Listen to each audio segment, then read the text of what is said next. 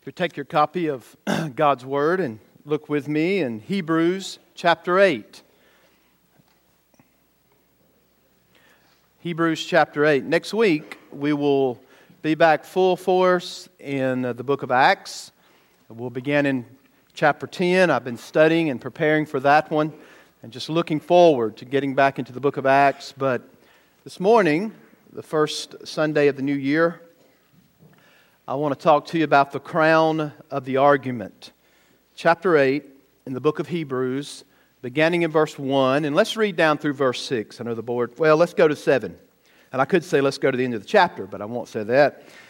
Verse, chapter 8, verse 1. Now, the point in what we are saying is this. In other words, here's the crown of the argument.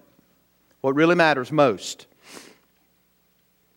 We have such a high priest. Now, we've been singing about that, right? Have we not? Especially Phil's song he led. Yes, yes. One, such a high priest. That is, we have this particular high priest, one who is seated at the right hand of the throne of the majesty in heaven, a minister in the holy places, in the true tent that the Lord set up, not man. For every high priest is appointed to offer gifts and sacrifices, thus, it is necessary for this priest also to have something to offer. Now, if he were on earth, he would not be a priest at all, since there are priests who offer gifts according to the law. They serve a copy and a shadow of the heavenly things. For when Moses was about to erect the tent, he was instructed by God, saying, See that you make everything according to the pattern that was shown to you on the mountain. But as it is, Christ has obtained a ministry that is as much more excellent than the old as the covenant he mediates is better, since it is enacted on better promises. For if the first covenant had been faultless, there would have been no need or occasion to look for a second. All right, the crown of the argument. Back in 1984, Francis Schaeffer published a final book before he died, and it was called The Great Evangelical Disaster. And in this particular work, Francis Schaeffer coins the phrase that we've often heard called a post Christian culture. And in this book, he gets down to the brass tacks of the matter and he says, What is it that really matters most? Now, as Christians and professing evangelicals, what is it that really matters most? For half a century or more, there's been no question about whose name would be at the top of the most influential evangelicals in America. You know who that would be? Anybody want to take a stab? Number one on the list. And he hit the same in 2017. Number one on the list of evangelicals. Number one, you probably don't know what evangelical means. And number, that's why you're looking at me strange. And number two is, I cannot believe you wouldn't put this person up there. He, he's 99. He still lives in a cottage, uh, a cabin up in North Carolina. It is Billy Graham. And he's been the top for years uh, on that list of 100 most uh, influential evangelicals. He is 99. I, I, I said uh, he is seen as a patriarch for conservative Protestantism. And so there's a 100 person Newsmax list that demonstrates the top 100 evangelical influences in our country. But if you read down through that list, you'll find out quickly that some of these have political clout and religious doctrinal clout, and some just have mass media popularity. Joel Osteen even makes the top 100. As a matter of fact, I would have to argue that many in that list of 100 would tell you that Jesus is not the only way to heaven. So, at the root, what, is it, what does it mean to be evangelical? It's taken from the Greek word called euangelion, which is good news.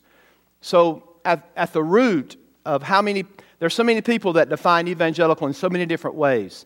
But at the heart of it, if you're going to call it euangelion and evangelism or evangelium, we'd have to say that it centers on the person and work of the King, the Lord Jesus Christ, and the fact that He is the only source of salvation for humanity. Period. But that's not what a lot of these top 100 would say to us today. So let's rephrase that question of what matters most that Francis Schaeffer put out, and, and we look at evangelicalism and think about what that means and doesn't mean today. Let's rephrase that question as given to us in Hebrews chapter 8, verses 1 and 2. What is the main point?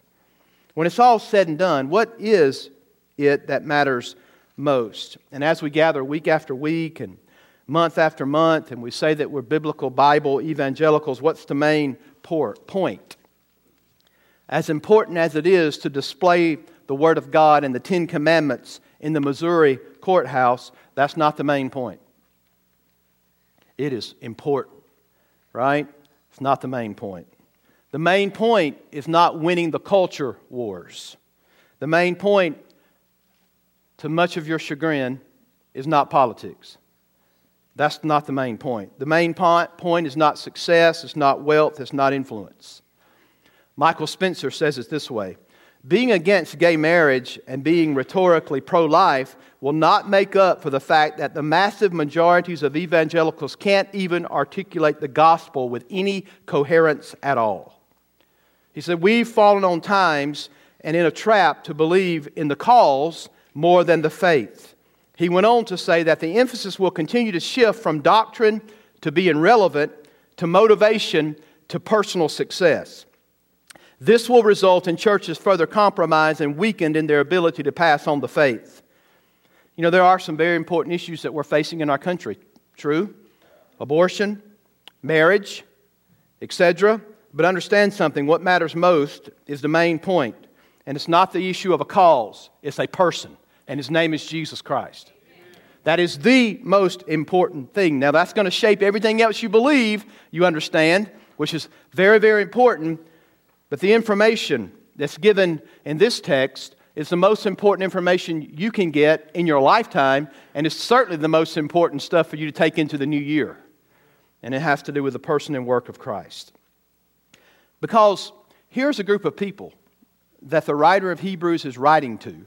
We don't know exactly who wrote Hebrews. I personally think that Luke wrote it, Paul kind of translated it, or, or should I say, Paul was the brains behind the writing of it it doesn't really matter. God wrote it, right?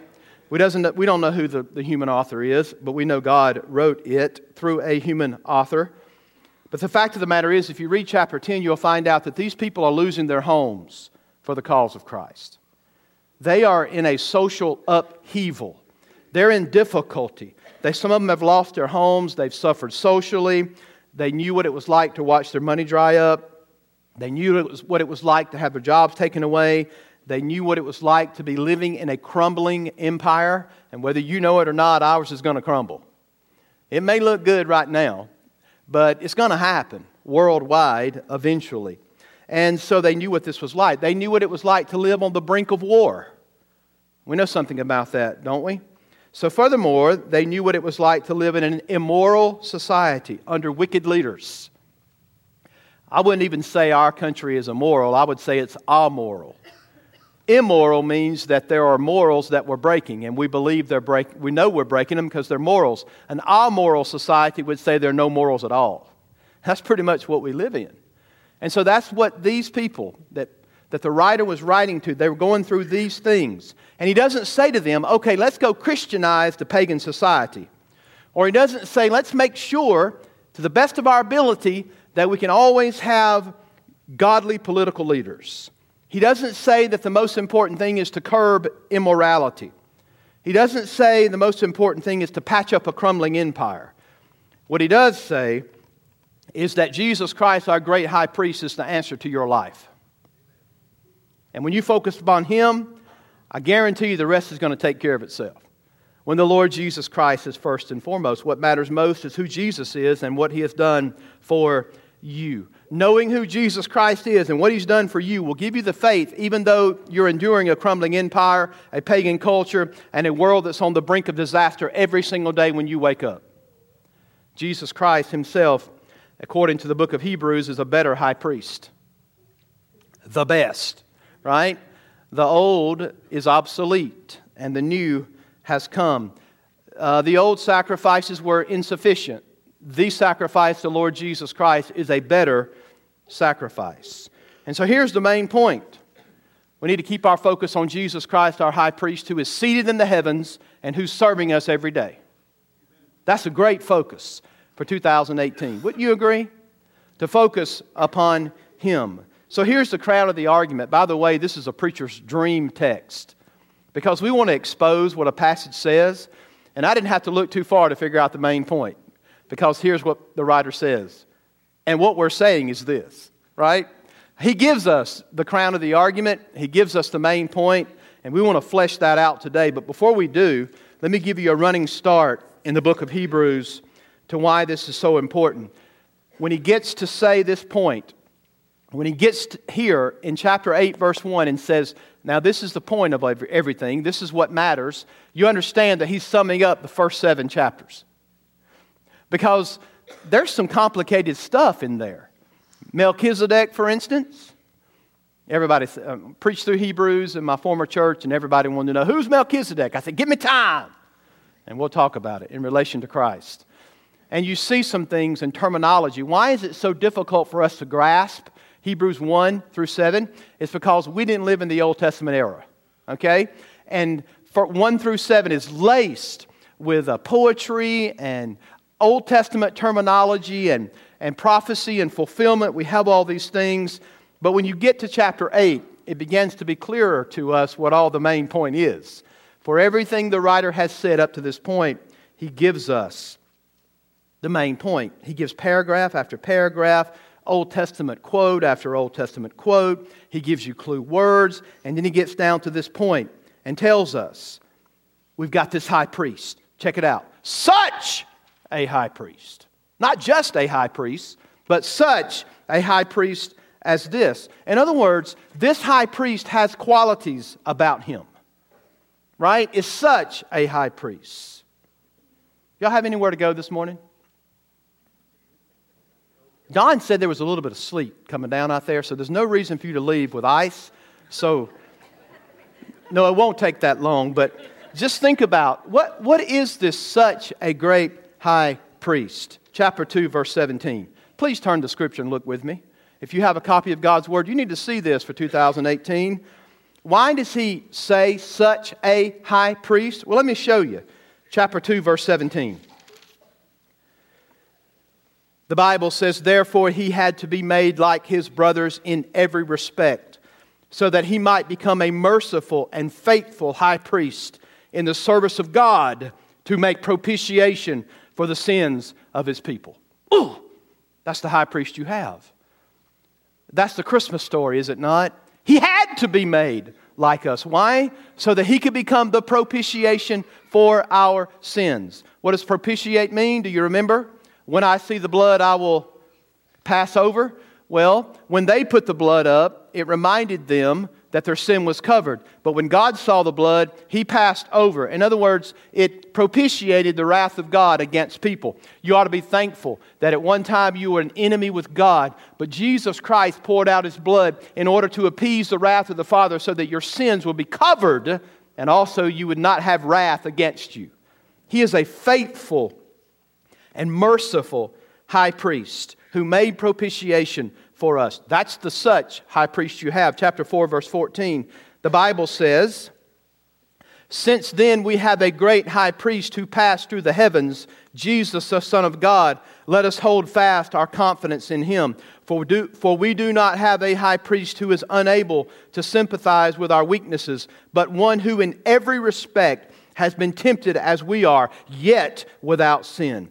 Let us then with confidence draw near to the throne of grace that we may receive mercy and find grace to help in time of need. What kind of priest do we have? A great high priest who has passed through the heavens.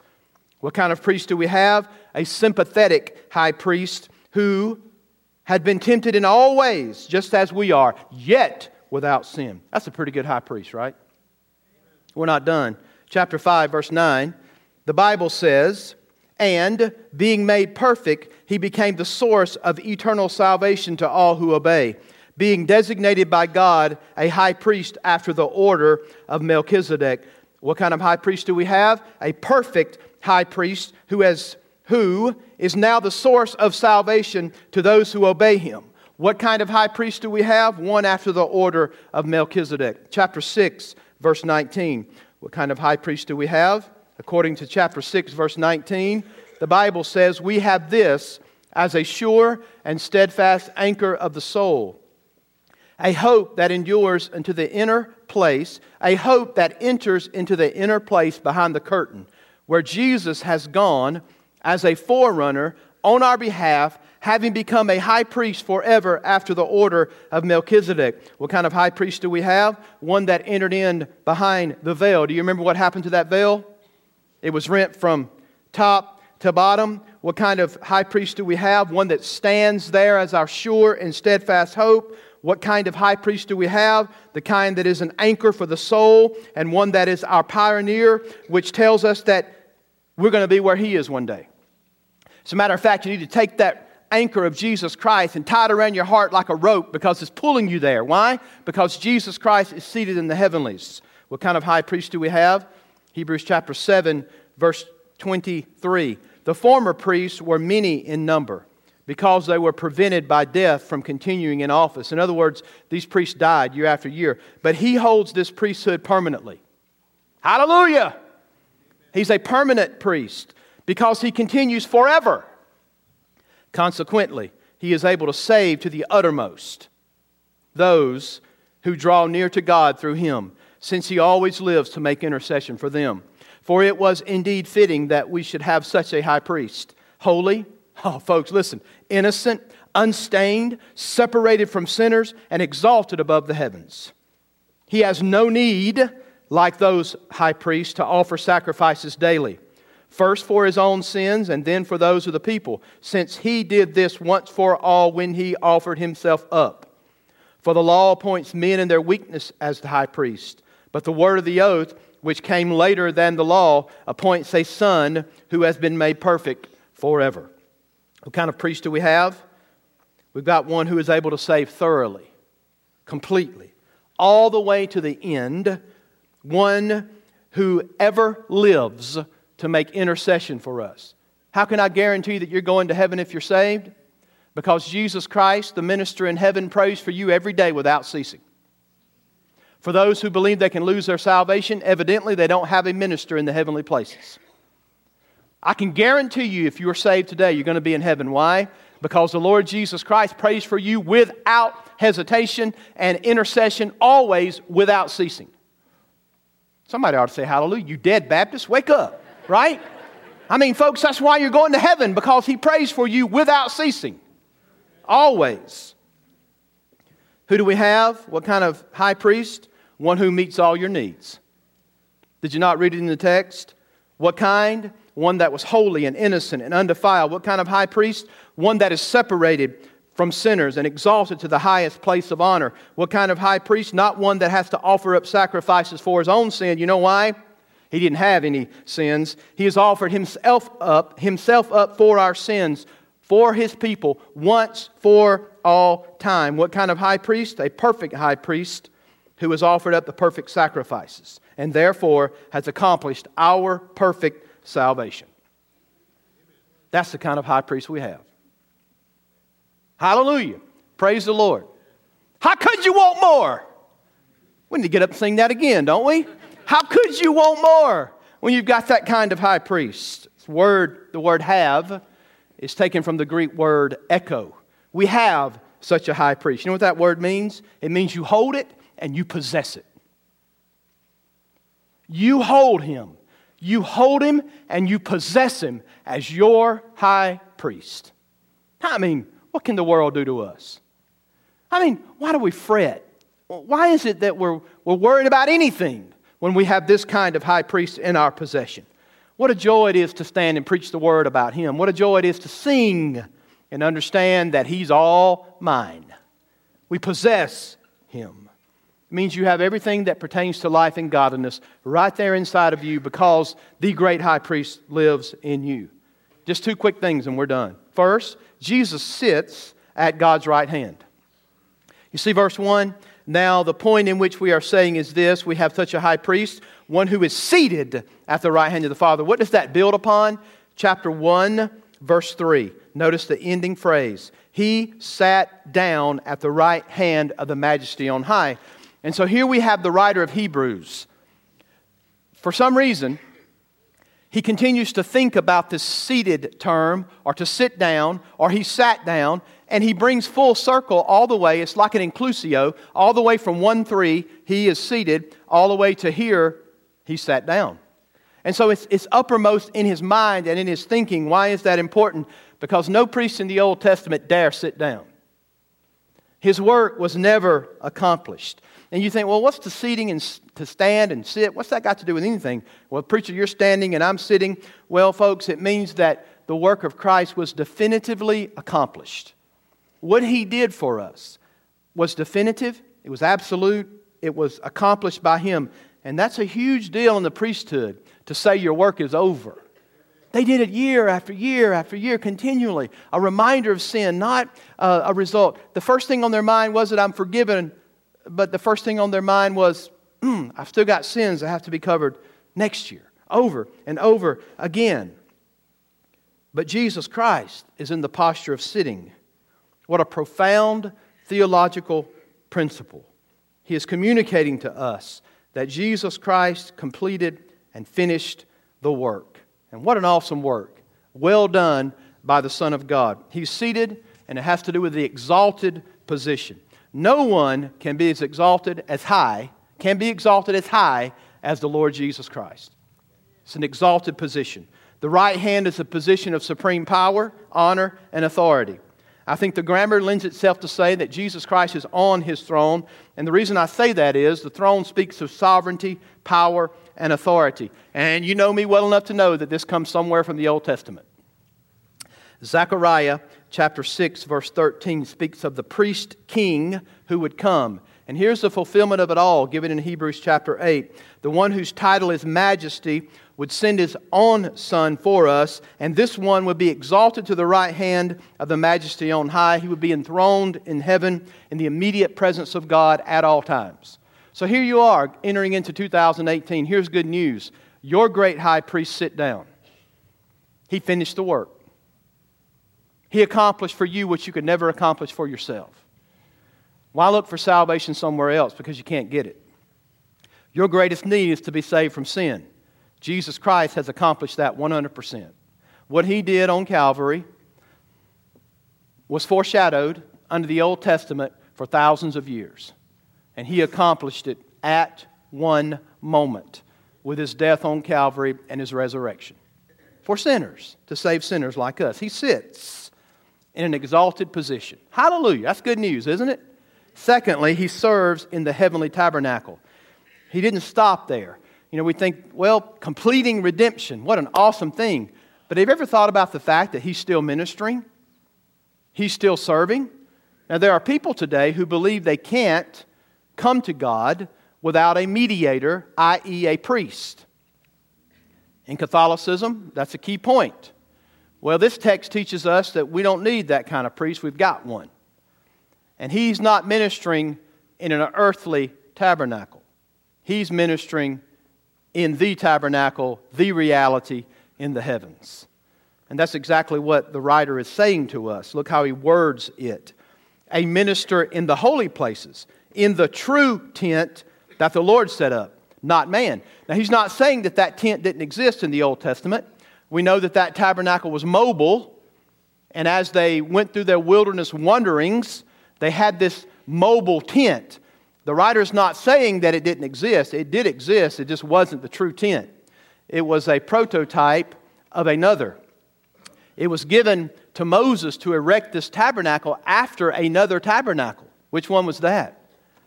The heavenly tabernacle. That's why it looked and was built after the instructions. What did Moses say? Build it just like I'm telling you, folks, to do that. But it was built after the heavenly tabernacle. So we rejoice today that he sat down, that he completed that work, that the work is done. And the writer wants you to know that. But he also wants you to know in the present day, where Jews would have had this profound understanding of their need for a priest, one that's standing in their place on their behalf. Jesus Christ finished, finished the work, But if you need a priest today, he's the only one you're ever going to have if you're saved, and he's also ministering right now. He not only sat down, but he's ministering right now. He's fulfilling what the Lord set up and not man. In other words, Moses did this replica. God made the first tabernacle, and it's in heaven. And Jesus shed his blood and placed it on the mercy seat in that heavenly sanctuary, not on earth. Because they did it under the law, Jesus did it under grace, right? Jesus did it under the call. So he's a minister where? And he's dropping that, tent, that hint to us that he's going to expand later. And when we preach to Hebrews, I'll expand that for you. But for now, just remember that this is a tent, a tabernacle that's in the heavens. It's not in Jerusalem, it's not anywhere on earth. And notice it's a true sanctuary. The Lord pitched it, not man. And that, that idea is that the true one is in heaven, is true, and it's eternal. It's the real reality. Right? The real reality is the heavenly tabernacle. The type is a, is a shadow or a prototype. When Jesus comes, he's actually the antitype that fulfills all that was given in the Old Testament tabernacle. Folks, up in heaven, that's where the substance is. That's the reality. When you see a shadow, what do you assume? Uh, something has to be casting the shadow. Something has to make the shadow possible. And everything that took place in the Old Testament was the shadow, but there's the original casting of the shadow, and that's been fulfilled in the Lord Jesus Christ. The one who is at the right hand of the Father right now, the majesty on high, he's the one that is ministering. And again, just think about it. Those former priests, uh, verse 23, uh, they had to do it, con- uh, they couldn't do it permanently because they died one after another, had to raise up another. But Jesus Christ is permanently our priest, ministering for us, praying for us without ceasing. I'm so thankful, 2018, that my Savior, my great high priest, is seated. The work is accomplished. I can't add to my salvation, it's accomplished by the Lord. Around this church, we talk about purpose and mission a lot. Tonight, I'm going to talk about the mission. This morning is about the purpose. If we don't get this right, folks, nothing else matters. If you don't have this right in your own life, if Jesus Christ is not your great high priest, the point has not been settled in your life. And if that point is not settled in your life, nothing else matters. If he is not your great high priest personally, then really nothing else in life matters. Ultimately, eternally, he must be. Here's the final thing I want you to think about. In reference to him sitting and serving, the Hebrews had a tendency to think more on the transitory things of life, things that were going to go away, right? What am I going to do about my home? What am I going to do about my job? What about my security? What about my safety? And, and you think, well, we don't have those dangers today, really? Yeah, we do. Uh, we realize that we have the same danger. It's not a physical temple that we're dealing with today, like in Jerusalem that was uh, tore down, uh, abolished in 70 AD, but yet we still have our things that we put our stock in. It's the things that we think are most important in life. We get enamored with things. And here's the lesson all those things will pass away. The one thing that won't pass away is our great high priest. Right? One, the one thing that won't pass away is he's going to remain seated until he gets up to come home, to come here, right? Have I told you lately he's coming back? He is. But at this point, he's seated and he's serving. What an awesome reminder. So, the whole point is that you and I need to get our minds focused on what is better and not fading away. So easy to get our minds on things that are fading. I said yesterday in a little upward testimony that if the Bulldogs hold up a national championship, I'll be stoked because I'm a dog, right? I grew up 30 miles from University of Georgia.